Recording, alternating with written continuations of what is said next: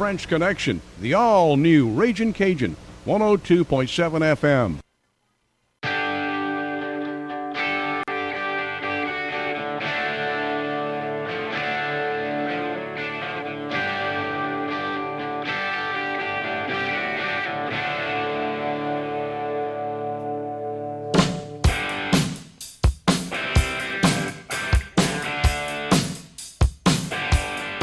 Good morning to everyone in Southeast Louisiana. It is play by play coming to you live on this Wednesday. Hope everybody's having a great day, great start to their day. We're going to hope to bring some joy to you all over the next 90 minutes. We've got a loaded show, three calling guests, our mailbag, betting picks, all that and more until one o'clock whenever we say sayonara and let you go on about your merry day. Let's thank our sponsors for allowing us to be here. We've got a great team behind us. And we begin with the Blue Boot Rodeo. The 2022 Blue Boot Rodeo will be held July 7th through 9th at the Grand Isle Marina located at 158 Sand Dollar Court at the Tarpon Pavilion. Also, Southland Dodge and Houma. How about industrial power systems for all your engine and generator needs? Because power is our middle name. Dufresne Building Materials got you covered for all your roofing needs. What about Rouse's Markets? Get Rouse's Louisiana crawfish hot from the pot 11 a.m. to 7 p.m. seven days a week at Rouse's Markets. Tastes like home. Buzz Off is the only all natural mosquito control professionals providing guaranteed results. And last but certainly not least on our sponsorship team is Golden Motors, where price is priority, proudly supporting South Lafourche athletics and community youth sports organizations. We've got a fun 90 minutes coming your way, and well, about 10 minutes or so now, we're going to have Kyle Lasseigne with ED White football on. The Cardinals are trying to build on a season where they made it to the dome. I know it wasn't literally in the dome, but that's the old expression that we use. They made it to the state championship game out in Lafayette in Division Two. They came up just a smidge short against University Lab, but the Cardinals gave it their absolute best that they could and played really, really well. Now they're trying to build on that with a lot of actually, you know, usually the small community type team like ED White, when they make a run to the championship, it's usually on the backs of like 20 seniors and they're having to replace like 18 starters. That's not the case for ED White. They actually had a fairly young core group, so they're going to be, I think, in position to have another wonderful season. We'll talk with Coach Lasseigne about that. At noon, we'll have Josh Smith of HL Bourgeois Baseball on the line to talk about the Braves and their summer and some of the things they're looking to do after making the postseason last year.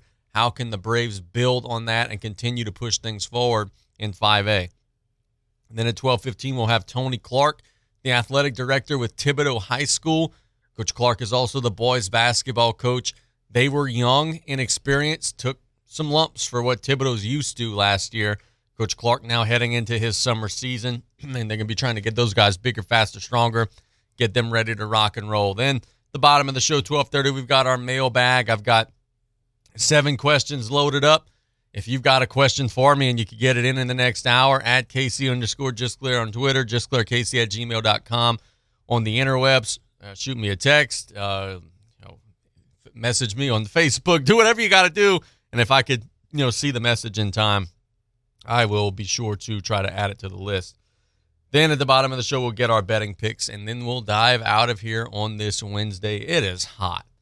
Y'all, like, I don't mean to vent about the weather because that's things that really old people do. And I try to bring a little more energy than that. But I walk outside today, man, it is brutally hot. I, so, what I'm getting at, and the reason why I'm mentioning this is for our listeners who are maybe out in like Fourchon or Grand Isle or you know, maybe doing some carpentry. Like I know there's a carpentry crew that listens to us every day. For you all that are on a roof or working outside at the port, man, I salute the hell out of y'all. Because man, that's hard. That's hard work. That's hard work, and and we're certainly thinking of you all and appreciate everything that you all do because that's not easy labor. And we thank you all for the support and hope that you all stay hydrated and stay safe and all that good stuff. So we're thinking of all those folks out there who are doing the hard, hard work today on this wonderful but very hot Wednesday. So, yesterday, not yesterday, last week, we kind of started breaking down some of the local high school football schedules, right? I gave you like Central Lafourche and like Thibodaux and a couple of the others in the area. So I'm going to continue to do that today. You know, high school football is right around the corner. We're June the 1st today, right? The first high school date is September the 2nd. So that means, okay, July 1st, August 1st, September 1st. We're three months away. We're roughly 90 days away from starting the high school football season, right? Which on the surface, you might say, oh man, that's so far away. 90 days, it's an eternity. Um, no, not, that's not how that works. Uh, 90 days is going to fly by. You know, we always say every summer, oh, it's the dog days of summer. To me, summer are some of the times in the calendar that fly by the quickest. Before you know it, we're going to be preparing for scrimmages, and then before you know it, we'll be preparing for jamborees, and then we'll be diving into week one with all of the you know games that will be played, and you know all the madness that it's going to be. I think that it's going to be a good high school football season, and look forward to seeing how it all shakes out. But let's start right here. We got Vanderbilt Catholic schedule loaded up, and we'll give it here to our listeners here on Play by Play. Vanderbilt opens up with Ed White, and I, I so desperately hope and I mean this sincerely, I so desperately hope that there's no like interruption, that there's no issue. Because Vanderbilt hasn't been able to play D White in football last couple years. One of the best rivalries in our area. You know, the COVID forced the postponement of the start of the season in 2020. Um, last year, Ida forced the postponement of the season locally in 2021 and that washed out those teams from playing one another two straight years. There was kind of the pipe dream at the end of the year with Ed White and Vanderbilt both in the semifinals that they would maybe meet in the championship game. Ed White got there, Vanderbilt ended up coming up a little bit short, but now they're set to play in week one. That game will be at Vanderbilt, and I think that's going to always, as it always is, be just a physical, hard nosed and I don't want to use the word violent because it's high school athletics and there's so much going on in the world right now that is actually violent that I don't want to compare a sporting event to the word violent, but very physical, lots of contact, lots of, you know, blocking being done at the line of scrimmage. There are going to be a lot of physicality in that game. It's going to be a game that'll be won in the trenches, two teams that play the old school way, so to speak, where, you know, you're very good on both lines of scrimmage. Both teams really emphasize that That'll be a great game in week one. Then Vanderbilt in week two begins a three week road trip that I think is going to be very important for their season. In week two, they take on Central Lafourche on the road. On the surface, on paper, that's a game the Terriers should be heavily favored to win. Week three is going to be interesting, though. week three, they're going to make the trip to Belle Chasse. That's a place that I have been. Belle Chasse is always really sound. They're never like, you know, 11 and 0 or 10 and 0 rather in the season or like 9 and 1. They're never that type of team. They're always just a solid 6 and 4. And I liken it to golf, right? Like they are par, right? If you don't play well, you're going to shoot over par and they're going to beat you. But if you have a really good team and you play well and you got great athletes and you shoot under par and you make a bunch of birdies, like you could beat Belle Chasse. but they are like the gatekeeper in boxing. If you beat them, most years, I don't know what they're going to have this coming year, but most years, if you beat them, and especially over there, you're on to something. If you go over there and lose and come up short, maybe it's going to just be like a first round and out type of season for you. They're kind of the gatekeeper. When you beat them, you're maybe a two or three round type team. When you lose to them, yeah, maybe it's not happening for you this year, but they're just solid. They're always that six and four, seven and three, make it to the second round of the playoffs type of team. That'll be a big test for Vanderbilt in week three. It doesn't get any easier. Week four, they're traveling to Lutcher. I mean, welcome to the district, Lutcher. You guys taking on Vanderbilt in week four. Week five, the Terriers are hosting St. Charles Catholic. That's going to always be a showcase of talent. You know, St. Charles has the prominent, dominant program. Coach Monica's no longer the head coach there, but the prestige and the honor and you know all the respect that St. Charles has earned over the years is still going to be in play there. That's a team that's always contending for championships. They're so good, and, and coaches tell us this all the time. Chris Dugas tells us this every time we have him on. Thibodaux really puts a points of emphasis puts a point of emphasis on their special teams. And the reason why they do that is from the lessons of Coach Frank Monica, because how often over the years have we seen a St. Charles team win a game like 14 to 6 and the play that sprung them from getting the win was a blocked punt or you know, a, a punt return that went 40 yards would set up good field position. St. Charles has been known as that team that they're so dominant in that third phase, special teams, that they steal points there virtually every week. And that allows them in close games against hard fought competition to win some games that maybe they otherwise wouldn't have won. So in week five, the Terriers will be hosting St. Charles in a showcase of two teams that are both looking to make a, a big push. Week six, the Terriers are traveling to Morgan City. Shouldn't be any drama there if things are like they have been. Morgan City is usually a little bit behind the eight ball. Hopefully, they made some improvements, but that's one Vanderbilt will be favored to win. Week seven, the Terriers are hosting South Terrebonne. That'll be a kind of a reunion for Coach Aaron Babin with Coach Tommy Minton. Coach Babin called the plays and ran the offense for Vanderbilt in the last couple of seasons. Now he's at South Terrebonne putting in a new offense, installing a new system with a Gator team that has never run anything but the wing T before. Now they're going to be running the spread. I'm so fascinated to see how that goes out there in Bourg, right? You know, you're replacing a coach, you're replacing a great quarterback, some of the receivers, but I think Coach Babin has that little pizzazz about him, right? He's got that that vibe about him. I think the kids are going to want to run this new offense. They're going to want to play under that system, and it should be fun to see in Week Seven as Vanderbilt hosts South Terrebonne. Week eight, the Terriers are traveling to take on Ellender. Ellender's going to be athletes. They're going to be in space, and they're going to be really good if they could block.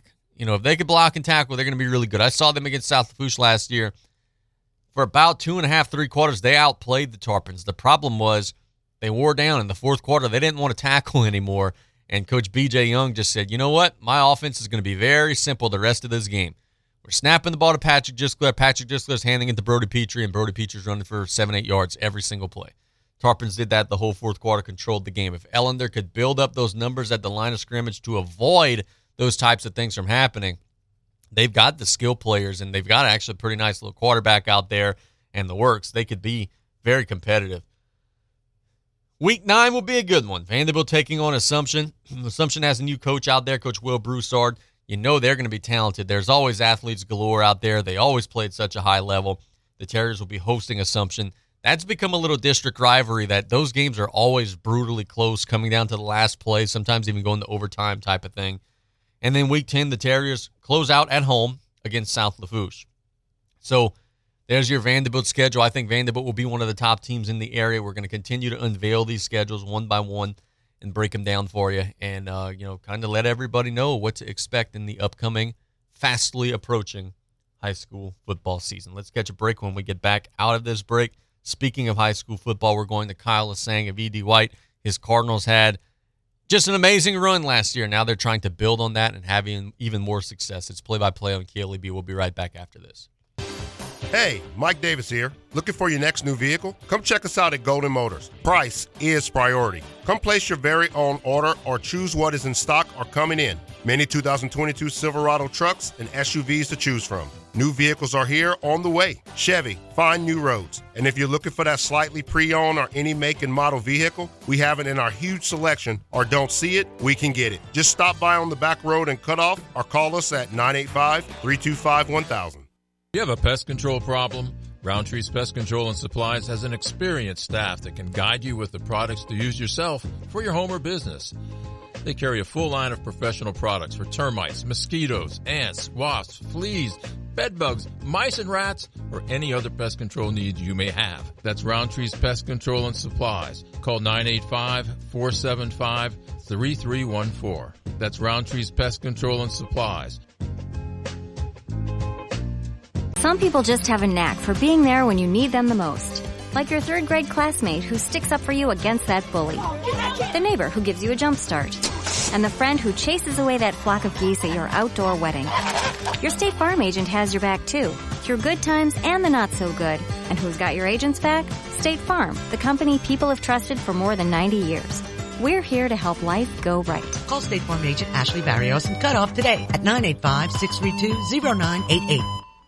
Set yourself up for success when planning your next event. Whether it be a festival, Mardi Gras rodeo, or outdoor music venue, Joe's Septic Contractors knows that it's important to cover your bases well before the days of your event. Joe's Septic Contractors can supply 1810 3 and 2 stall restroom air conditioned trailers anytime, anywhere, 24 hours a day, 7 days a week. Planning an event? Visit Joe's Septic at viscom.net with locations in Cutoff, Thibodaux, Fourchon, Abbeville, and Reserve.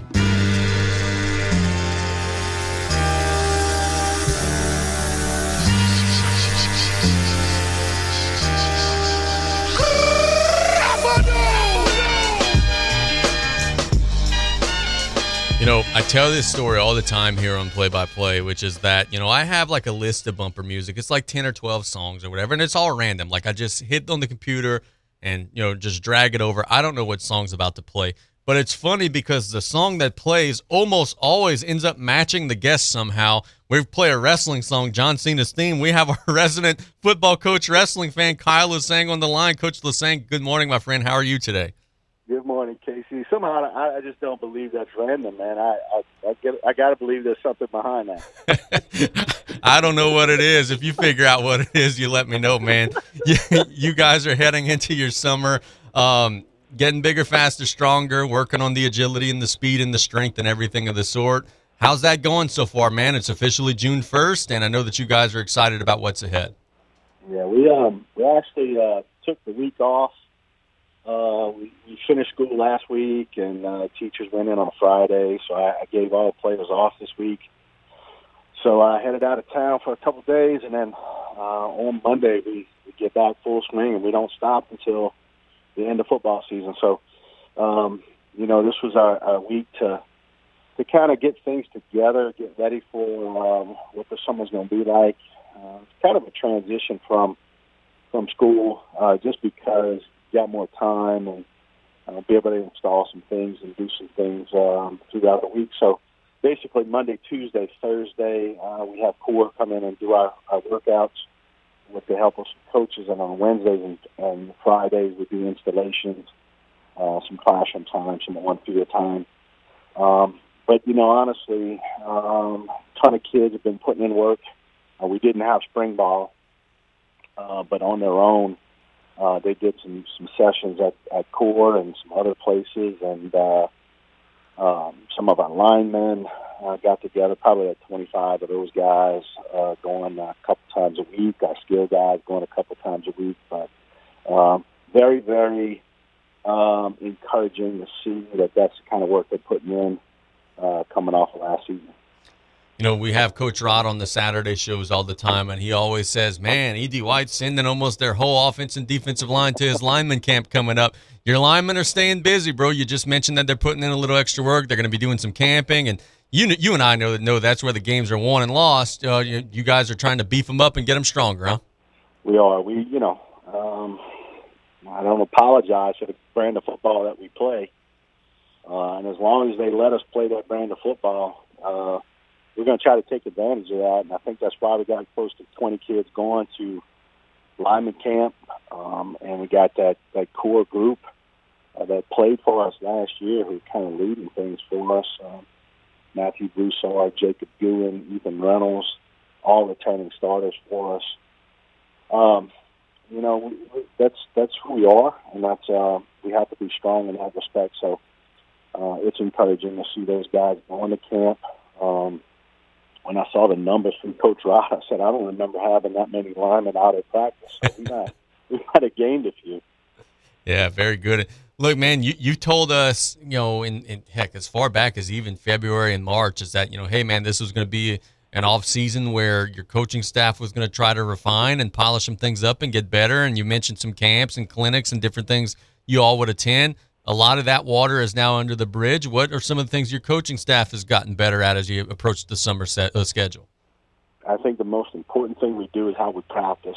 Um, offensively, um, which is kind of where I lean, I, I just thought we had to get better, more efficient with our practice time, uh, getting getting more plays run, getting getting things organized the way that we wanted them, so that we could be really, really efficient and in doing so, uh, be able to develop our young kids. And I, I think one of the one of the focuses of the of the off off season is how go how are we going to incorporate our young kids and uh, we take it very seriously. We, take freshman ball, JV ball, just as serious as Friday nights. I think that's that they deserve that.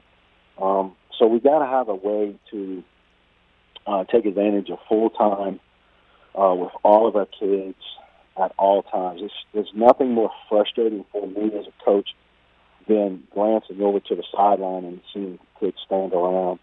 Um, it's like you know why why am I really here if I don't really have anything to do? If I got time to stand on the sideline, so we try to get kids as involved as we possibly can.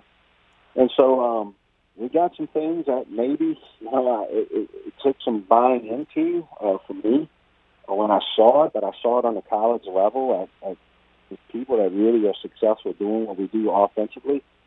And uh, I think it brings a different philosophy of how you practice and you practice a little smarter. Uh, we, we're never going to be out there for three hours, but we're going to be as efficient as possible. So that's really what this was about. And now it's just refining that, putting it in in the summer so that when we start in July, um, kids know every drill. They know where they're supposed to be. Uh, they know exactly where on the field they're supposed to be. They know what equipment they're supposed to have. Those kinds of things have to be in place when we start uh, July 25th you know, the record is back to zero and zero again. And as much as, you know, it'd be easy to have you on every couple of weeks and talk about last year, now we've got to look forward. It's a whole new year. Are the kids kind of embracing that mindset of, hey, look, man, it was fun, it was great, and it was a great experience, but like we've got to start back at the first building block here and do this all over again?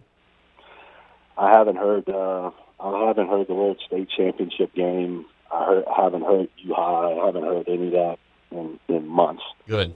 I think we've moved on, man. I, I just, you know, I tried to tell the kids right after it was over.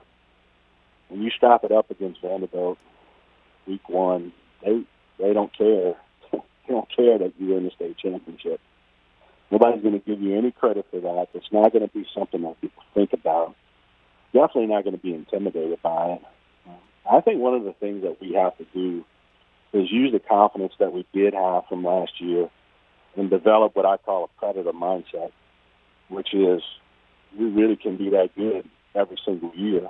Not because it's some cockiness and some it's some just dream that we have. It's just because this is the kind of effort, attitude, and attention to detail that we're going to have every every single year, and hopefully that just becomes commonplace. It's not. It's it, it becomes a mindset, and it becomes the, the what we call a predator mindset simply because we, we don't want to be looking around us. We don't want to be focused on the things around us. We don't want to be focused on all of the garbage that goes on outside of practice. We really don't even want to be focused on the opponent. We want to be focused on us. Um, and that's the difference between predator and prey. Um, prey is constantly looking around for, for the predator to attack, and the predator could care less. So we, we want to be that. And um, there's only one way to do that, and, um, and that's to have complete attention to detail, have great effort and attitude. And, from what I've seen, I think we're on the right road. That's just going to be something we're going to have to preach week after week. If we're ever going to reach that, that point in Division Two, where we can say uh, year after year, you know, we can challenge, uh, we can challenge for a championship, and then if you do that consistently long enough, maybe you win one. Um, but if you don't, if you do it any other way, if you rest on what happened last year, it'll never happen, and uh, we understand that. Um, there's nothing that that we can take from last year that anybody's going to give us any credit for uh, going into week one. So um, that's what we're looking for our kids to do. That's what our coaches are going to do. We're rarely going to mention last year. Hey man, was a great run. Can't I can't say that I don't go back and think about it, but most of the time I go back and think about it and say, how could we be just a little bit better so that one time we can raise a trophy. So kind of an interesting question that I was thinking about as, as, you know you you were mentioning that a second ago is okay you guys play the style of football that you play you know very run heavy and you know controlling the line of scrimmage and you know all that stuff but you guys are facing teams that are running spread and you know four and five wide receivers and they're throwing the ball or you know whatever it may be but how, okay, so how does that present challenges in practice? In that you guys are asking your scout team to run an offense that you all don't run. How do you replicate that speed and what your opponents are doing? Obviously, you guys are doing it well. Your defense was fantastic last year, yeah. but how do you, what challenges does that present? We uh, we try to do best on best the, the most that we can. Um, and listen, I I don't want to let any secrets out, but and I don't want to I don't want to say anything that I, I go back on, but I, I think we have the potential to really throw the football well.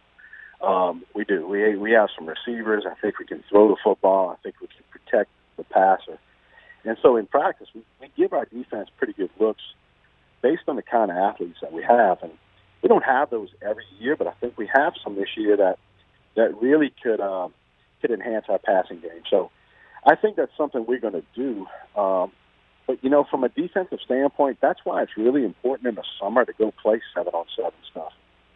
I know it's frustrating for people that we play to to face the kind of offense that we run in seven on seven. We're not we're never going to change that, but defensively, we get to see seven on seven. We get to see spread stuff, and then in practice, we do the best that we possibly can to put the best athletes out there, kids that can run a little bit, um, to challenge our defense, to give them a good look. I think and this is just me. I guess I'm biased. I, I think it's more of a dis- disadvantage disadvantage for the defenses we play uh, playing against our offense than it is the other way around.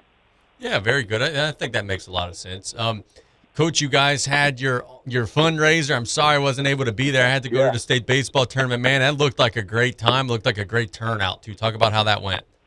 It was awesome, man. I, I got to thank Mike Michael Beadle for uh, you know, putting it all together, he was super excited to get into Thibodaux.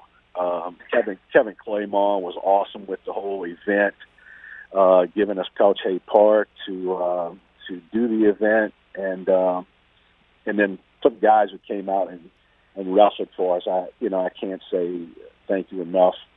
Uh, I thought it was awesome. I thought it was uh, a great turnout.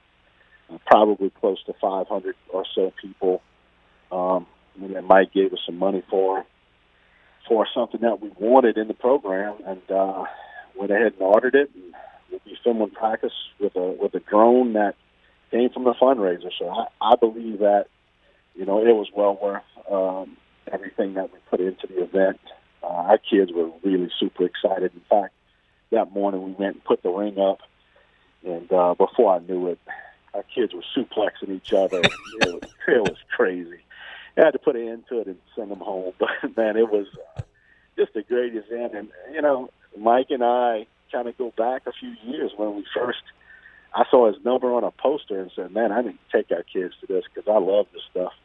And uh, whether they're going to love it or not, uh, they're going to come. They're going to get on a bus and go to the event. And uh, I think it's awesome to get back in Thibodaux. Uh, it's been it's been it hadn't been in Thibodaux for a long, long time. So, uh, great event. Just an awesome time for everybody. That is awesome, man. I hope that you guys can make that an annual thing if you choose to do so. You said a minute ago, man, you guys got a drone, man. Like, it's crazy. Okay, yeah. 10, 15 years ago, man, like you guys were still meeting up at truck stops and exchanging film. Now there's drones, and who knows what it's going to be. I'm telling you, Casey, I, we went, uh, Coach Grant and I went to uh, Kansas and uh, at a school called Friends University. It's an NAIA school, and the wind was blowing like 40 miles an hour all day long, and it was ridiculous. In fact, uh, we missed a tornado by about 15 miles, and uh, and we were we were looking at the film. Their film was so crisp, and and we didn't know where it was coming from. And all of a sudden, in this 40 mile an hour wind, you see this drone hovering above the practice, and the, it's like it's just standing still right there in a 40 mile an hour wind. So, man, I went and talked to those guys. I said we got to have one of those, and uh, and we we found out the company, got it ordered, and uh, got it in last week. So, man, it's going to be it's a huge advantage, man. It shows you great angles from above, um, and it's a it's a great teaching tool. So, we're excited to have it. Beautiful, man. Well, look, thank you so much for the time. Great interview as always, and we'll chat again soon. Okay, buddy.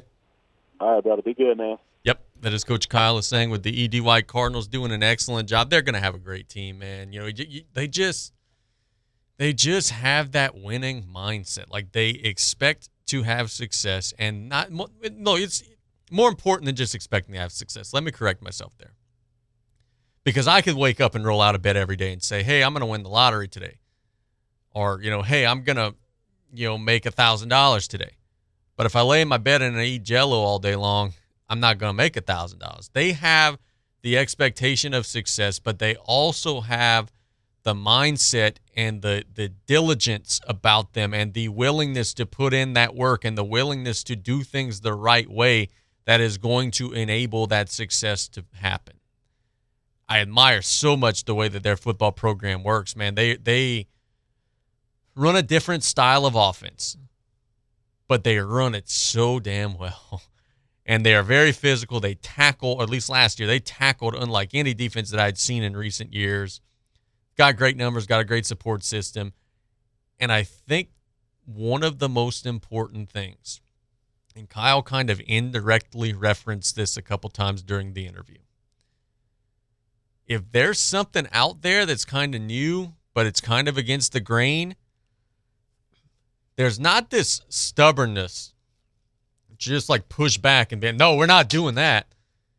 There's instead an open mindedness of being willing to evolve a little bit. You know, if there's something that other people are doing that's a little different, Kyle and his staff are going to be willing to grow with that. You know, if you need to go and get a drone and it helps you, they'll go and do that. There's just that open mindedness of being willing to not always swim against the current, but every once in a while, even though you're having great success, swim with the current a little bit and just see where it takes you. And they do that so well, and I admire that. That's bigger than football that's a life lesson there is that you could always be willing to be better or you could always get better, but you have to be willing to listen and understand other ideas to get better. And they do that exceptionally well. It's play by play. Let's catch a break when we get back. We're going to HL Bourgeois and their baseball coach, Josh Smith, who will be on the line. You're listening to play by play on KLEB. Hello, friends and family. Taylor Griffin here, back again to talk about Dufresne Building Materials. Did you know that we have a new updated online order system called Dufresne Easy Buy? Come see us at DufresneLumber.com to check it out and get you started with a free quote. We now have eight convenient locations to serve you, which include Cutoff, Thibodaux, Luling, Belle Chasse, Arabi, Slidell, Gulfport, and Grand Isle. And no matter how big we grow as a company, we promise to keep that local family business feel and welcome you with a smile. So come give the local guys a try and experience the Dufresne difference. Pesky mosquitoes, gnats, and all kinds of South Louisiana bugs taking over your yard? Have no fear, Buzz Off is here to save your summer. Buzz Off is the only locally owned pest control company focusing on your outdoor living space. They use 100% organic ingredients, safe to all humans and pets. Check us out on Facebook or book your appointment today at buzzoffnow.com. Need our skeeter beaters now? Call 985-333-8989 today to take your lawn back. Buzz Off Mosquito Control. Safe, effective, guaranteed. Yep, it's that time of year, Blue Boot Rodeo, July 7, 8, and night in Grand Isle, Louisiana. This rodeo is to promote water safety and drowning prevention. This year's activities for the rodeo on Friday, we have DJ Frozen, we also have a cornhole tournament, followed by sharks in December. Saturday, we have bingo and mimosas. DJ Frozen again. Rough and ready, we have our awards, a live auction. And closing it out, we have junior lacrosse from 8 to 11. That's the Blue Boot Rodeo coming this July 7, 8, and 9 in Grand Isle, Louisiana. When you order curbside pickup on the new Rouse's shopping app, you pay the same price for groceries as in store. And you get free pickup on all orders $35 or more. Download the new Rouse's shopping app on the App Store or get it on Google Play. Place your order, choose your curbside pickup time, and your Rouse's Markets personal shopper will shop your order for you and load your groceries into your car. It's just that easy. Rouse's Markets feels like home. You know WeatherBug users when you see them. The umbrellas before the storm, the scarves before the blizzard, the flip flops before the heat wave, the prepared few. Well, not so few. Over 10 million people use the WeatherBug app for hyperlocal weather reports and real-time updates that prepare you for whatever happens next. With more free map layers than any other weather app, WeatherBug sees the unforeseen to protect you from the unpredictable. Download the WeatherBug app today for free.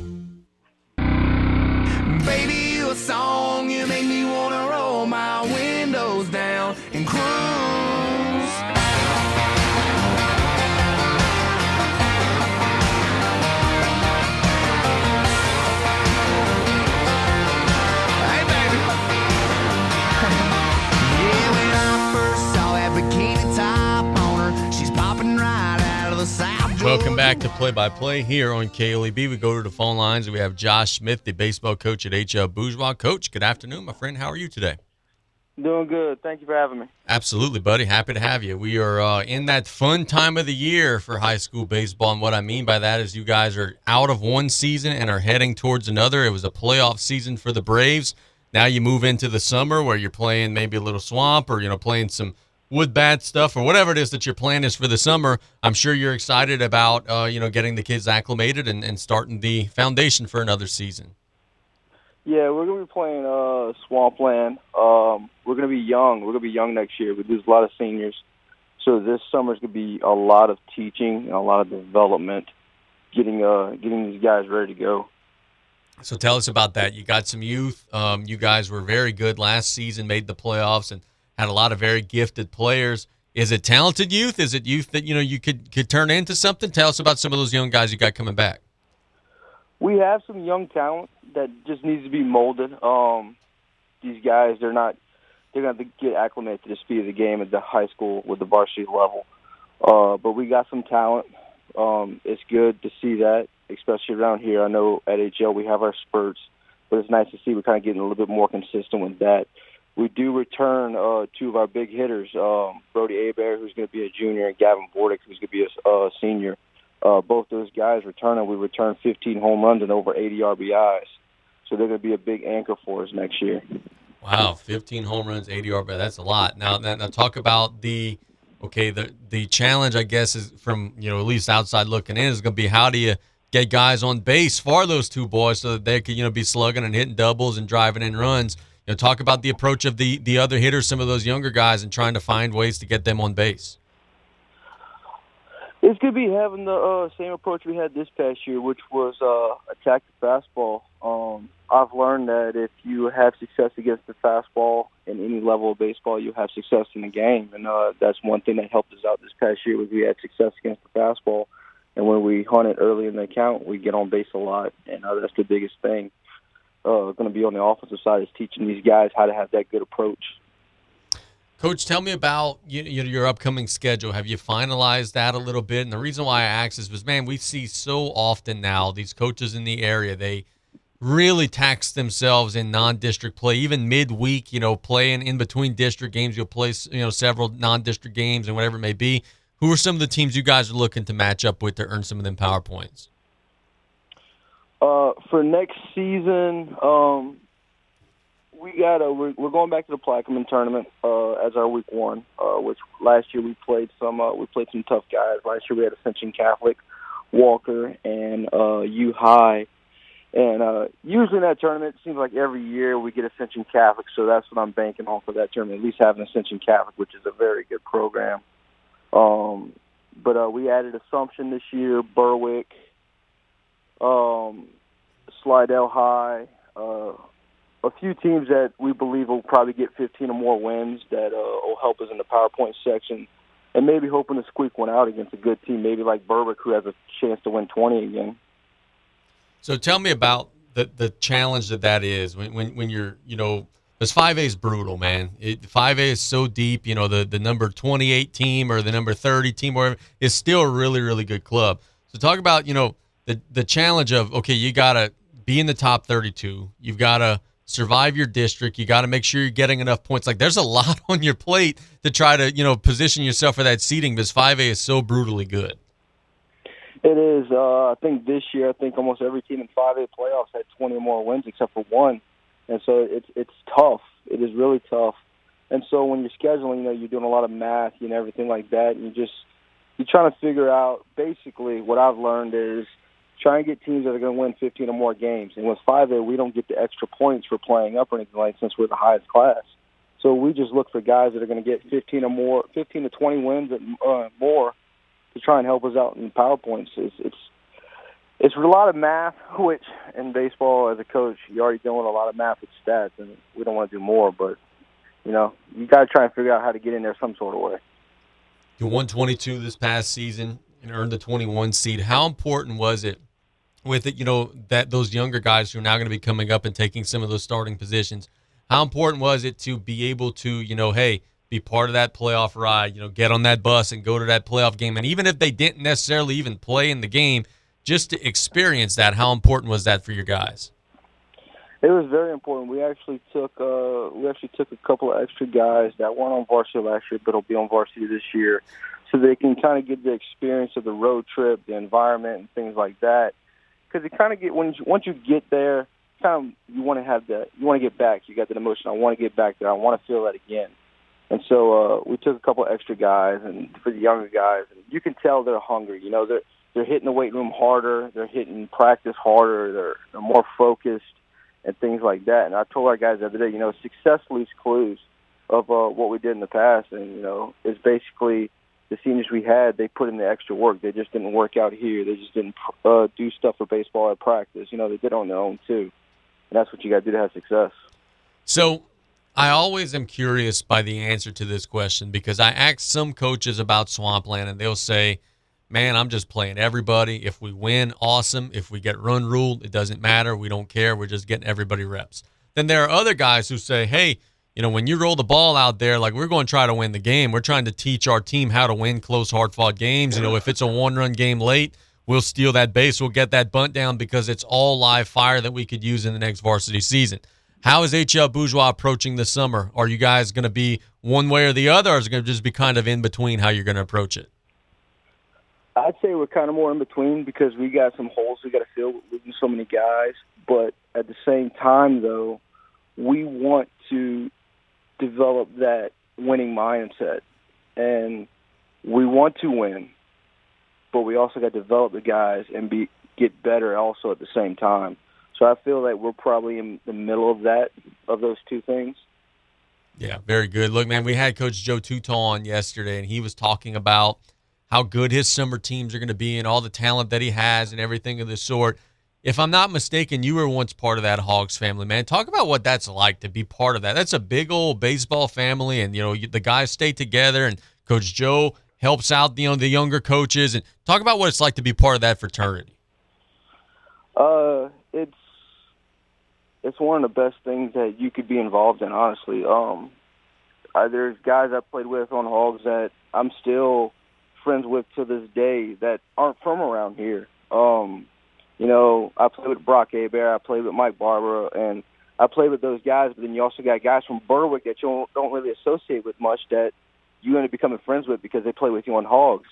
So it's a great experience, and uh, I'm co- I coach with the Hogs on the weekends right now, and uh, I have a few players that are on some of the teams, and I tell them like, look, guys, it's a brotherhood. It really is. Uh, once you join a team, you know, you develop friends that you'll have for the rest of your life.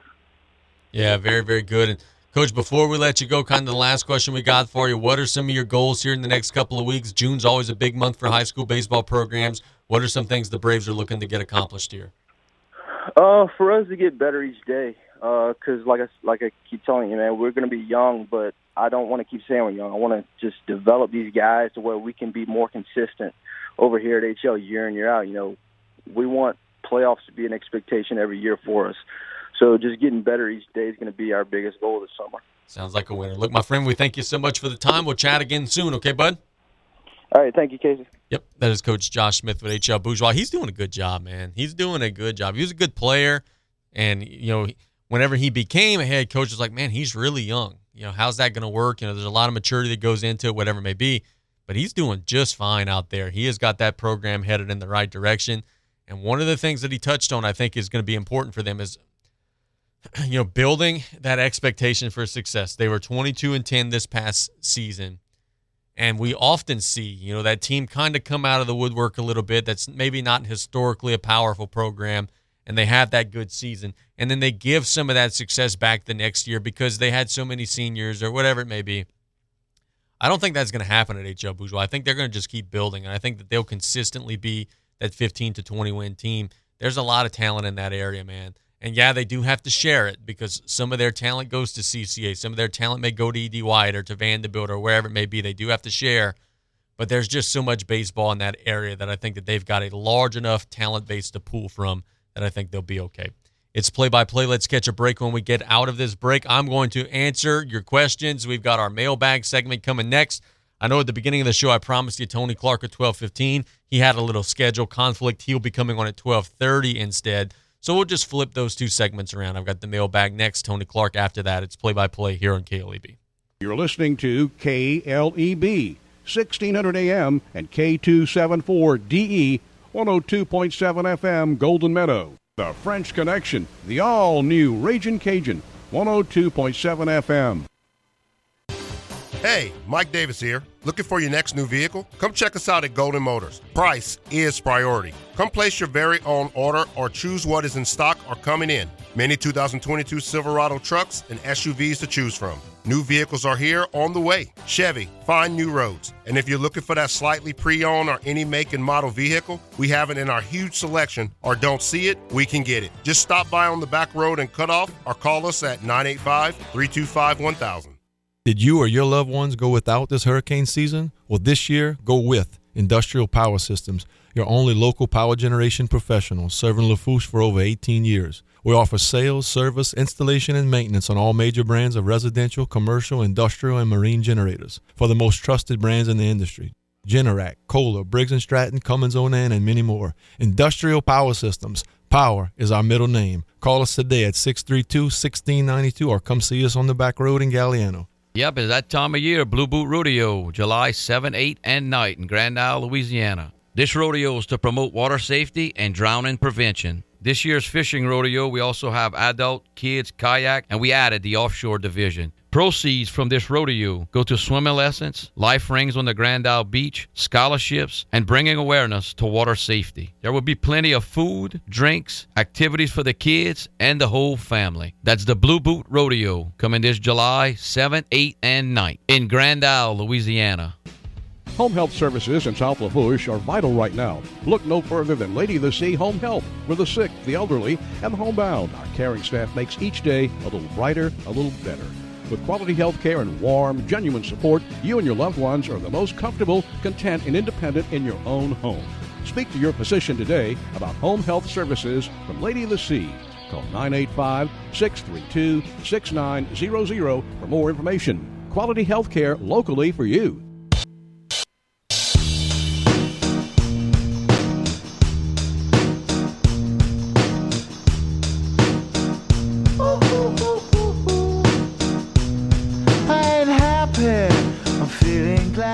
Back to Play by Play here on KLEB. We've got about another 40 minutes to spend. Tony Clark is coming in the next segment of the show around 12:30 ish. We'll have him on talk about some things going on over at Thibodaux High School. It's an exciting time out there. They were young athletically in the past year. Think about youth; it grows up. They think that they're going to be much better in a lot of their different sports. They missed the playoffs in I think all three of the major boys sports. I don't think they made it in football. I don't know they didn't make it in basketball or baseball. I think that that youth is going to come around, and I think that they've got a shot to make the playoffs next year in all three of their major sports. So let's talk about our um, our mailbag here, which comes every Wednesday on the show. Uh, if you got a question for us ever in the future, it's at Casey underscore Gisclair on Twitter, Casey at gmail.com, or you know just find me on Messenger, whatever whatever you got to do to get a hold of me. We're at KLEB Radio on Twitter, um, at KLEB Radio on Facebook as well. First question comes from a listener who wants to know, Casey, will LSU get out of the regional this weekend? That's a good question. I, am about 50 50 on this. I'm going to say yeah, but I, think it's a true 50 50. I think that it's, and now I'll say this it's it's strictly a two team regional, right? It's LSU and it's Southern Miss. Kennesaw State doesn't have enough pitching. Go and just look at their season. They they're winning games 15 to 11 in their conference. So when they're facing real actual competition, they're going to give up a bunch of runs. I think that while they may have the offense to pop somebody one game, they ain't winning this regional. And then Army, I mean, it is what it is. Army's going to be outclassed and overmatched. So it's a two team regional, in my opinion. And I'll say LSU survives. I think that the Tigers are going to find a way to score enough runs. The thing about Southern Miss is that they've got um, a whole lot of arms, right? They've got a whole lot of arms, and I think that they're going to uh, give LSU some problems if they match up. But I don't think that the I think the Tigers will be able to scratch across enough runs that they'll be able to get it done. And this LSU team just historically uh, plays better, right? They play better in postseason, so I think that they'll get it done and find a way to get the win. Question two What are you hearing about Nicholls football's chances in the fall? We haven't talked a lot about Nicholls football, right? You know, my bad for that because, you know, I should be doing a better job of that. I think the Colonel's going to be solid. Um, they're replacing some prominent players, right? Like you replace Dai'Jean Dixon, you replace, you know, Lindsey Scott and, and some of the other guys that they're having to replace. That's going to be difficult, right? You know, they, they lost some linemen and, and everything of the sort. That's going to be tough to replace. They've got a whole lot back, too. you got – a whole stable of running backs that are going to be back. They're going to be able to run the football, which I think if you could do that, puts you in an advantage. Granier is not going to be like an all American quarterback, but he's going to be proficient. Like he's going to maintain the game. He's going to, you know, get them in and out of the huddle properly. He's going to keep them ahead of the chains. He's going to do all those little things. And he's not going to be as boomer bust as Lindsey Scott was. I think the Colonels in the last couple years kind of fell into the trap of, okay, well, when Scott plays well and rushes for 150 yards and throws for 350 yards, we win. But when Scott doesn't play well, we lose. And he would at times turn over the ball and at times be very inaccurate and at times just be all in all very inconsistent. And I think that those types of things are what the Colonels want to eliminate. They don't want to be so much at the mercy of just strictly one player. So I think that that's where uh, Nicholls has a chance to improve themselves. I think they'll be more steady defensively. I think that they'll be better um, in the spring schedule. Remember when the Colonels played that spring schedule? Their defense was real bad. In the fall, it got better. And I think that they'll continue to make leaps there and be even better again yet in the upcoming fall. So I think the Nick, you know, Nicholls will be in contention for the postseason. I don't know if they'll get there, but I think they'll certainly be in the mix. And I, yeah, you know what? Let me go out on a limb here. Let me not just give a generic answer. I, I do think Nicholls will make the playoffs again. I think that they'll get back there. Question three Who will win the NBA Finals and who are a few key players for the series? I have gone back and forth on this so many times. My head tells me Golden State's going to win the series because they've got the championship experience of, you know, Curry and Thompson and Green and all the Kerr, all the guys that have been there so many times that have won the championship so many times. My head tells me the Warriors are going to be in good position. But there are a lot of advanced statistics, a lot of analytics a lot of different numbers that a lot of basketball nerds look at that say Boston is actually going to be in a better position than people realize. So, for that reason, I'm going to choose my heart and pick the Celtics. I think that the Celtics have some things that they do well that are going to really give the Warriors problems. They could chase shooters off of the three point line because they're so long and versatile defensively. I think they're going to limit the Warriors' ability to shoot three pointers. That hurts their offense drastically. The Celtics are bigger and longer and more versatile offensively than the Warriors are. They're going to be able to create mismatches on the other end of the floor using pick and roll and trying to create switches and whatever it may be, trying to match up Jayson Tatum with uh, you know Steph Curry guarding him, whatever it may be. Because of that size, they could create some mouse in the house type situations and maybe cause some mismatches there. But until they've done it before, it's hard for me to go out on a limb and predict that. I'm going to say Boston just because, you know, that's what my heart wants and that's what some actually some of the advanced and pretty smart people and some of the NBA numbers say is going to happen. But until you actually see it, there's no confidence in that pick at all. So if you're using, you know, what I'm telling you for betting purposes, please don't. There's zero confidence in that pick. I'm just telling you something off the top of my head. Question four. Casey, wrestling fan here. You're always so critical of AEW on the show, so fix it. Tell us how you can make it sustainable. It's a good question. Thank you so much for asking it. I would I would love to. AEW was created and the excitement and the buzz about it was that it was going to not be WWE. It was going to be the alternative to WWE. That's what had everybody fired up about it originally. Now, of course, if you're a WWE alternative and no one's watching it, then you're nothing, right? So they had to hire some name brand talent and some, you know, well-known talent out of the chute to get those eyeballs. Cody was that, Chris Jericho was that, maybe a, a handful of others here and there. Where they have lost their way is that a their roster is too big.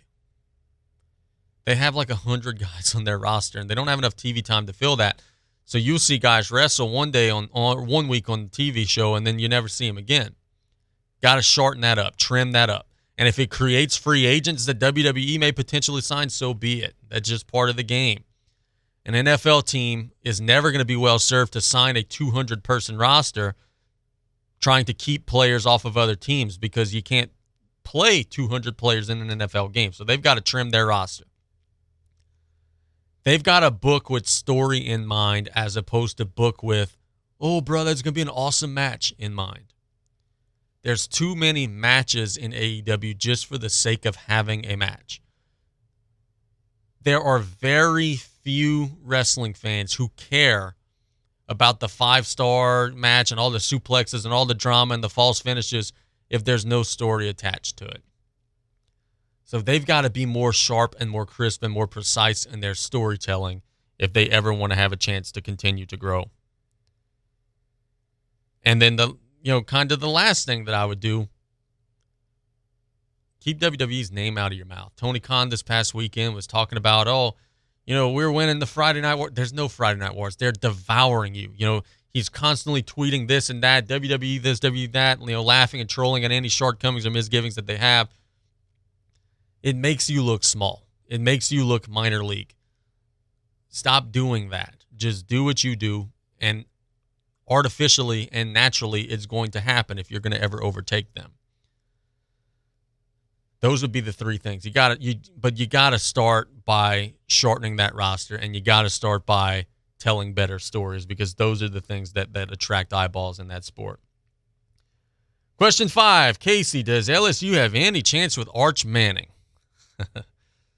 About as good of a chance as I have of getting a date with a supermodel in the next couple of weeks, right? So in theory, yeah, I guess there's a small chance, right? Because you never know what might happen, but I don't think it's a very good chance. I think the Tigers are set up with young quarterbacks, be it Walker Howard, be it Nussmeier, be it whoever. I don't think they're going to get a sniff from Arch Manning. I just don't. And I hope I'm wrong. You know, there are reports out there, and some people say that, you know, Brian Kelly has made a big impression on the Manning family, and maybe, maybe there's something there. But if you read between the tea leaves, it looks like it's kind of Ole Miss. It looks like it's kind of Georgia. It looks like it's kind of Texas. And I don't think he's going to be an LSU Tiger in his future. I just don't see that happening. So we'll we'll we'll see on that. Last question we got. Casey, what is your favorite game or memory from the South Lafourche High School basketball state championship team? That's a wonderful question. Man, goodness, what a question. Um, I'll give you two. I'll give you a road game at Shaw where we left the bayou at like 10 a.m. to get there, show up on campus while they're still having school. And whenever they opened the gates to the gym, it was a blue wave of fans that ate up all the bleacher seating, and it was virtually a home game on the road at Shaw. That one was really fun. Tarpons in that game made a half court shot at the buzzer before halftime to send the crowd into a frenzy. There was there were a lot of shenanigans. I'll send I'll tell you that one. That was that was a fun one. I think that was actually the year after they won the championship, though the year they lost in the finals. So the another question, or another game that I'll give you, which has got to be like the state championship game itself, right? I mean, you're sitting there, they're playing Slidell. Coach Buzzygard's getting the championship ball. He's throwing it into the stands. Everybody's going crazy. And I remember us going eat out in Lafayette after that game and it was like you were on the bayou in Lafayette because everyone in the restaurant was one of you. That was that that's never going to be replicated again. There's never going to be that much buy-in and that much support for anything like that. I don't think at least in this community again. But those would be the two. That game at Shaw where just overtook their gym. And then the championship game, obviously, for all the reasons. You're realizing that you're the best in the state, and, you know, the culmination. Clarence Moore is crying because, you know, it's it was a long season for him, and Coach Buzigard's going crazy. That, that, that's got to be the one for me. I, I, I'm, yeah, jump in. Of course, I. I want to add the game at Shaw was the the championship uh, year. They the shortest guy on the court. They had a, a, a rebound. The ball bounced up. Everybody jumped prematurely, but this kid from Shaw jumped up one hand and then came down with the dunk. Their crowd went nuts. yeah. But we had control of the game. Oh, yeah. And like you said, the the long shot for halftime, and then every game that I remember, the third quarter surge coming out on the on the first tip of the third quarter. I, I think we jumped it in those days, if I'm not mistaken. But anyway, regardless, that that three two or three minute surge every third quarter, we we'd build that lead and nobody could catch us. and and I say this forever, and maybe I'm wrong on this, and Coach Buzigard feels the same way. He agrees with me. That team set a record that's never going to get broken. They have the assist record of the top 28. That record will never get broken because the game has changed so much today. Now it's all isolation. You know, point guard at the top. Everybody get out the way. We're going to dribble. and We're going to go to the goal. That team shared the ball beautifully. They had something like 30 or 40 assists for the whole tournament. That record will never be broken. driving and dumping the passing the ball back out and then backdooring layups. Uh, it, it's it's just unreal. The- That was true teamwork at its best. Yeah, no doubt. We're going to look to have some of those men who were on that team on throughout the summer to tell some of those stories. Let's catch a break when we get back. We're going to Tony Clark at Thibodaux High School. The Tigers were young last year. They're trying to get those kids bigger, faster, stronger to head into the next year. Thanks so much for the great questions. Our mailbag segment was awesome as always. We'll be right back here on Play by Play on KLEB. The French Connection, the all new Raging Cajun, 102.7 FM.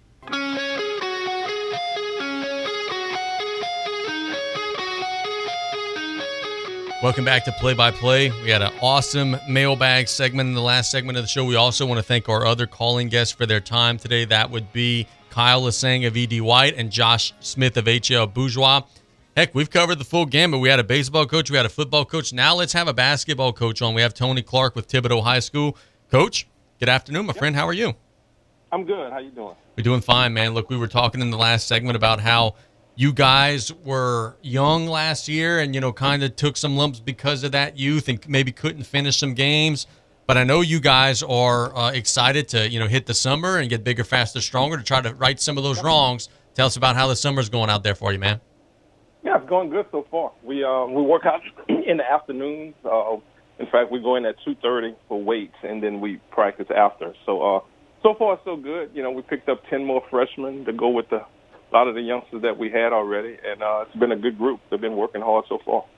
So tell us about this, um, coaches. You guys are are in that situation where uh, you know playing over the summer. Well, actually, you know what? Let me take that back because you guys are finished school. I was about to ask how how you're going to manage going to school while playing summer league, but you guys are not in that situation. But do you guys have any residuals? Like, are you back in your field house? Is everything back to normal fully there? Yeah, for the most part, it's back to normal. Yeah, our weight room we opened that up maybe three months ago, two two three months ago. Um, plus, we have another weight room in the uh, main part of school. So uh, yeah, everything is is functional. Um, you know, the kids have been in, the kids have been working. So uh, you know, looking forward to a good summer. Beautiful, very good. How important is it for you all over this summer to get that winning experience? And what I mean by that is, you know, hey, a lot of coaches say, hey, man, over the summer, we don't care. You know, we'll just go and play everybody and get everybody some reps. But I feel like for a team like you all that lost some close ones last year, I think it's important over the summer at least to go and win a few close ones and kind of, you know, reverse that momentum. Do you think that's important for your team? It's it's important, Casey, but I don't put a whole lot on summer basketball, the games itself. I put a lot more on the practice part because you know we go into summer games, we basically just playing without a whole lot of game plan. Uh, you know, we're working on our stuff that a lot of times may not even do in games. You know, last year we started playing some zone. I don't believe in playing a whole lot of zone in the summer. Uh, just so you know, it's it's good to have the game experience, but you know we don't do everything we would normally do in the game anyway. So you know, it's important, but then again, I don't put that much on it. Um, you know, summer games. Yeah, very good. Totally understand that. Um, athletic department wise, man, you guys have, have hired some new coaches. Got a new softball coach in there. I know Shane's excited. He got a new assistant baseball coach. Do you guys have any more openings that you're looking to fill, or are you almost finished? We're just about finished. Really, the only openings we have is uh, in our soccer program. We got an assistant on the boys' side and on the girls' side. But um, after that, um, I'm just thinking of yeah. After that, we should be done. Uh, in fact, that's what I was doing. Um, so I kind of had to push it back a little bit. I was meeting with a coach uh, a little while ago, uh, but I'm excited. We got some young coaches in um, and some coaches with some experience. So uh, you know, and it is good because right now filling coaching positions is tough. You know. Um, and you know we'd like to get as many faculty coaches as we can, you know, and thank goodness we were able to get some, and some we had to fill with the CSEP coaches, but um, you know, right now we we're pretty filled except for the soccer positions. That was the next question that I was going to ask and You kind of just halfway answered it there for me. Is like, look, man, it is a grind. I, your your mm-hmm. brothers to the south, Central Lafourche, are having a whale of a time filling out their coaching position. Oh, yeah. South Lafourche is doing okay, but man, it's a tough spot right now because look, the the pay in the parish isn't great, and for the boys' sports, there's not a whole lot of males getting into education anymore, so there's not as yeah. many coaches to choose from. Like it's a tough deal. Yeah, and I would say the pay is part of it, but you know, there's a lot of school districts that pay more than we are that's having the trouble. So, you know, I think a lot of it, what you said a second ago, a lot of males not getting into it as far as the male coaches go. Um, and then after that a case, I really don't know what the the thing is about that. You know, um, you know, I know a lot of people say they want to coach or talk about coaching, and you know, I know a lot of people that actually coach in the stands, but uh, actually getting them to, to come in there and, and take a position, you know, that's another thing. Do you think that some of it, and you know, if if you don't think that this is a thing, you know, feel free to be honest, but you think some of it is just that people don't want the headache? But like, look, man just across town, you got a guy who just won the damn state championship was getting assaulted by a parent. Like, yeah. there's a whole lot that could take you away from this profession. No, I agree because Casey, you'd be surprised. You know, when we meet with young coaches, that's kind of one of the first questions. Sometimes I bring it up, but sometimes they even ask it: How do I handle parent or you know just disrespectful situations? You know, and that comes up to me a lot sooner than it should now. I mean, when I first started, that was like you know, down the line. That wasn't one of the early questions, but uh, I mean, just the, the you know some of the videos I've been seeing of what's been going on at some summer basketball tournaments. Man, it's it's it's hard, and you know that's that's hard on young coaches, especially when you're just starting out, and and you know one of the first things you got to deal with is an irate person. I mean, you know, I can see why some people are not getting into it like they used to. I mean, it's kind of the same for officials. I know they got the official shortage, and I think that has a lot to do with it. Some of the treatment that uh, officials get during games. You know, so it's it's tough. I think, and, and tell me if you think I'm wrong. I think that we have become way too competitive at younger ages. Like we're ranking second and third graders now, and that's creating a false sense of security and hope in these parents. And I think that all that spills over is that by the time they get to you all, there's just such a sense of entitlement and such a sense of you know not what reality actually is. Do you think that we're just doing a little bit too much young at young ages? I've always I've been saying that for a while. I thought we have, and another thing I think we deal with too. Sometimes when the kids get to us is burnout. You know, they get some kids by the time they're a junior, you could just see they don't have that same fire that they had um, when they initially got there, and a lot of it's just because they've been doing it for so long. I mean, you start playing ball at six, seven. You know, by the time you're 17, I mean that's 10 years of ball you know, I, I think I had a pretty good athletic career, but I really didn't start playing. You know, I played the Dixie, but I mean, when it really got competitive to me was basically when I got to junior high. You know, that's you know, you 12, 13 years old by then. So, uh, you know, that yeah, that's a big difference from uh, from the way it used to be. Coach, are there any specific facets of the game that you guys are looking to improve on over the summer? I know at times last year you said, "Hey, man, look, we got out rebounded, we got to fix that," but yeah. then you'd you'd also say, but we're just short, so maybe we're gonna always get out rebounded. yeah. Like, are there any specific you know facets well, that you guys are polishing up? Right now, it's fundamental. You know, we've uh today will be day five for us, and um, it's it's been a whole lot of fundamentals. I mean, down to the basics. I mean, I'm talking the the basic triple threat, the the pivot, the you know the box out. That that's what I'm focusing on. Now, I will say this: as far as that size go, you know, we picked up some freshmen who got some pretty good size. Nice. You know, so thank thank goodness for that. Um, so in a couple of years, I think we, you know, we, we can keep these guys around. We should be you know, we should be pretty big again. Um, and I think we got uh, maybe four freshmen that's pushing six feet already, which is a good thing, you know. So Yeah, that is. but yeah, it's, it's fundamentals, fundamentals for us. Very, very good. And in terms of your schedule, uh, I know you guys like to really challenge yourself. Have you are you going to be doing that again in the upcoming year? Yeah, our schedule is just about filled. I still got maybe one or two openings that I may feel I may not. We had 30 games. I never go to 34. So, you know, I usually keep it between 30 32. But, uh, yeah, the typical schedule. Um, we got Bonnabel coming in this year, which is, you know, that's always a tough one. Um, uh, off the top of my head, we go to, we have our tournament, EA's tournament, um, Plaquemine tournament, and St. James. We're going to St. We went to Zachary the previous year. Trying to drive through Baton Rouge, just I thought wasn't fair to my kids. To be honest with you, uh, it took us so long to get to Zachary, so uh, we're not going quite that far. We we, we moved a little closer. Okay. And in terms of you know the summer leagues that you're playing in, are you guys out at ED White? Are you doing the Ellender thing? You doing anything like that? We I don't usually do summer leagues. I'd rather use that time for practice. But uh, as of now, we are going to ED White next weekend.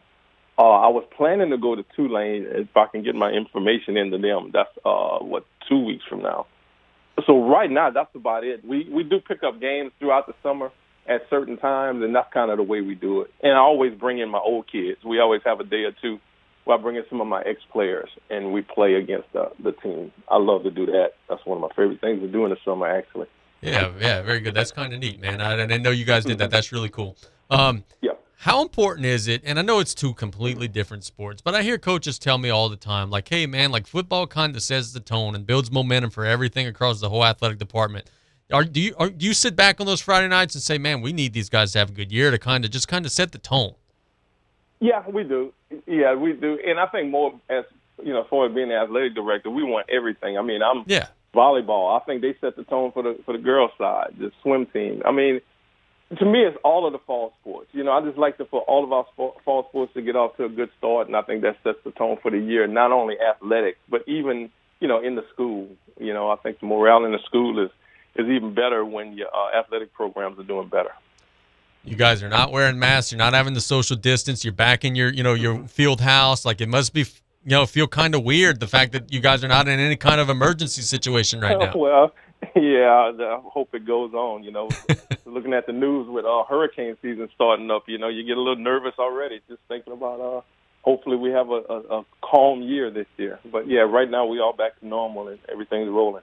We sure hope that you're right, Coach. we thank you so much for the time. We'll chat again soon, okay, buddy? Yep, thank you. Appreciate it. Yep, that is Tony Clark with Thibodaux High doing a great job. They're going to have a strong team, man. They picked up some freshmen, as he said.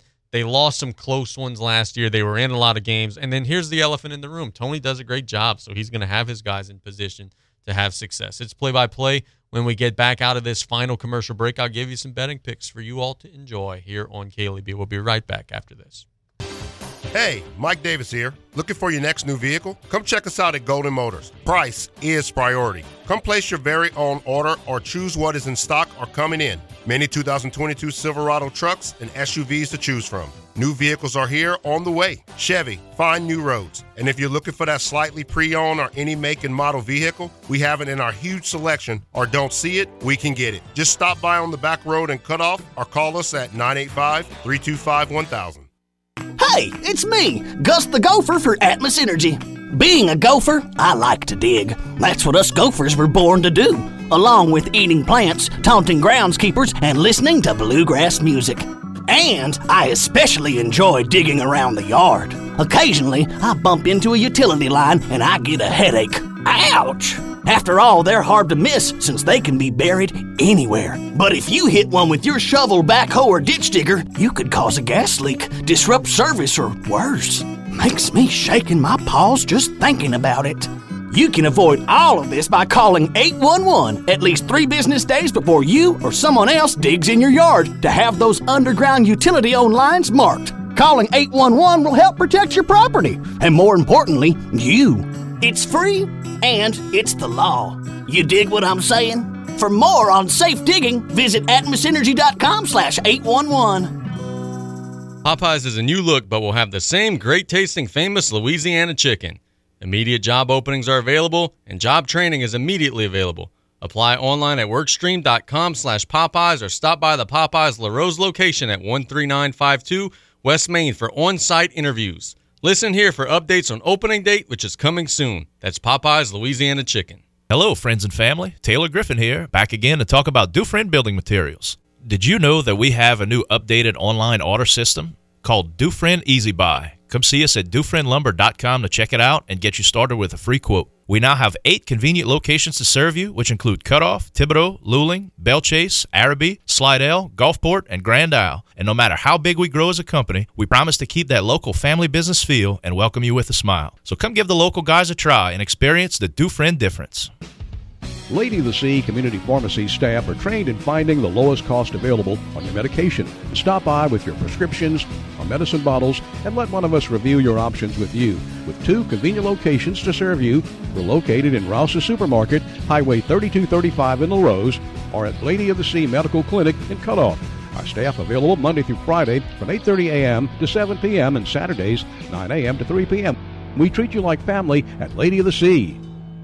Yep, it's that time of year, Blue Boot Rodeo, July 7, 8, and night in Grand Isle, Louisiana. This rodeo is to promote water safety and drowning prevention. This year's activities for the rodeo on Friday, we have DJ Frozen. We also have a cornhole tournament, followed by shorts in December. Saturday, we have bingo and mimosas. DJ Frozen again. Rough and ready, we have our awards, a live auction, and closing it out, we have Junior Lacrosse from 8 to 11. That's the Blue Boot Rodeo coming this July 7, 8, and 9 in Grand Isle, Louisiana. Did you or your loved ones go without this hurricane season? Well, this year, go with Industrial Power Systems, your only local power generation professional serving Lafourche for over 18 years. We offer sales, service, installation, and maintenance on all major brands of residential, commercial, industrial, and marine generators for the most trusted brands in the industry. Generac, Kohler, Briggs & Stratton, Cummins Onan, and many more. Industrial Power Systems. Power is our middle name. Call us today at 632-1692 or come see us on the back road in Galliano.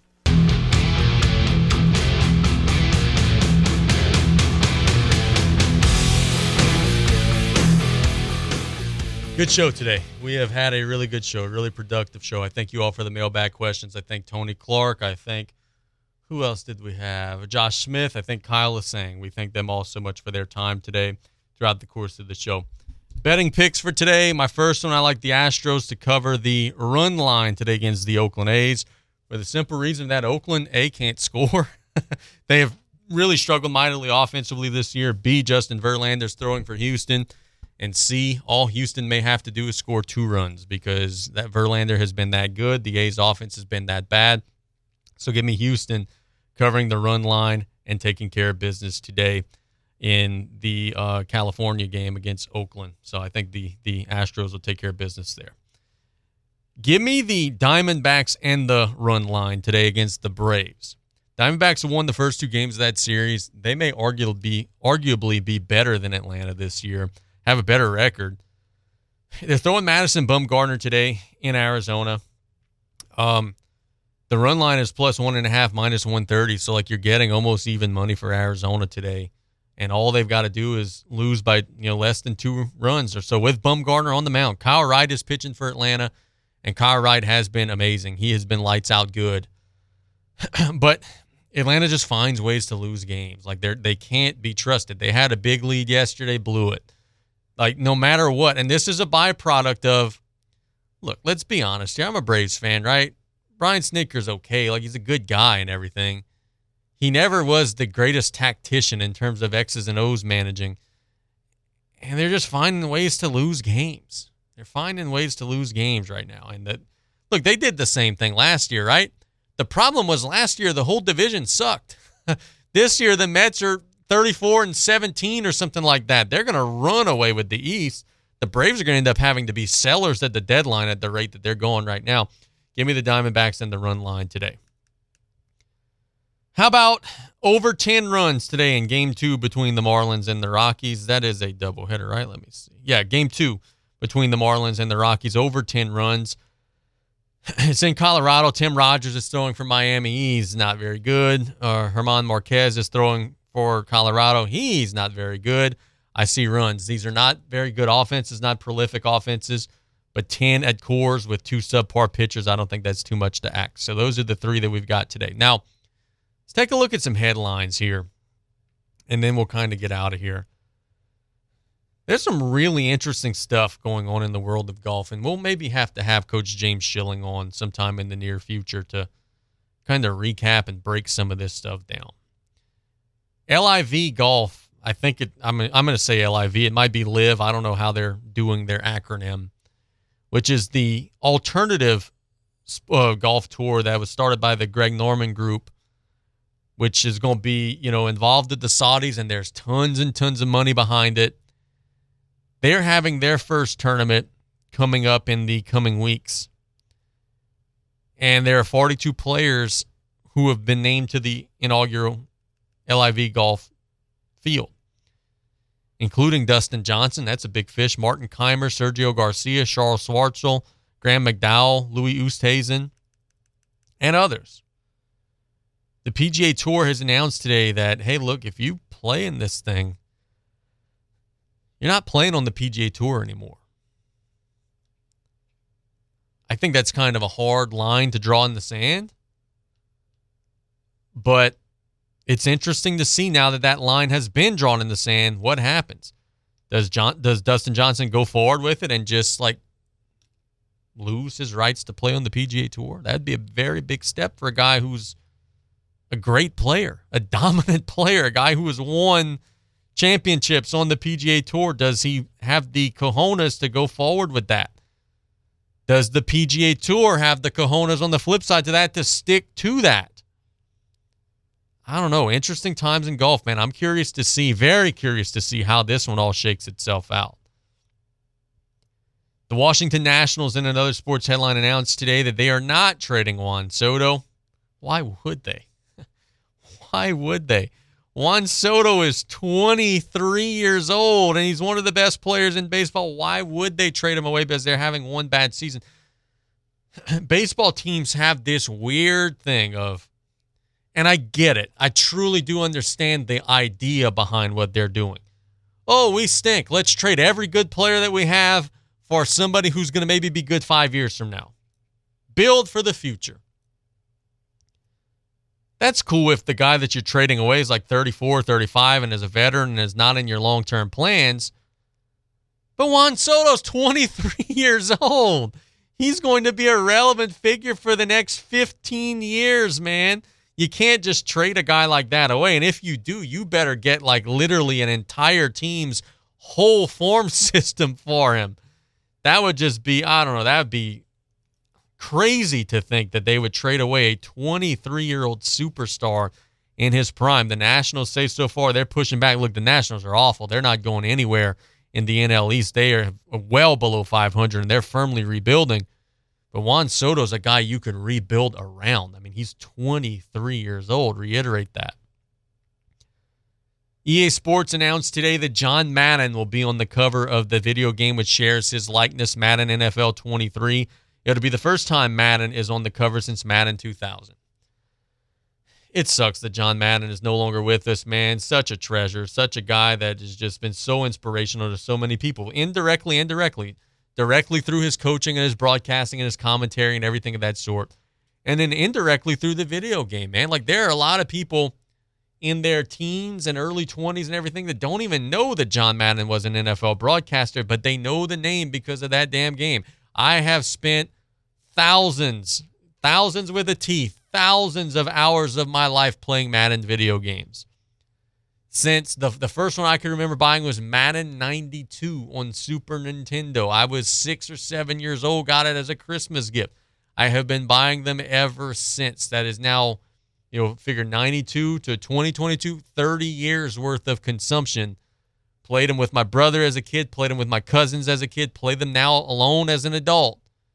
Those games have brought memories to so many people, and I, it's great to see that John's going to get to grace the cover on his own game the first game that's released after his passing. I want to thank our sponsors one more time. The Blue Boot Rodeo, the 2022 Blue Boot Rodeo will be held July 7th through 9th at the Grand Isle Marina, located at 158 Sand Dollar Court at the Tarpon Pavilion. Also, industrial power systems for all your engine and generator needs because power is our middle name. Dufresne Building Materials got you covered for all your roofing needs. Also, Southland Dodge in Houma.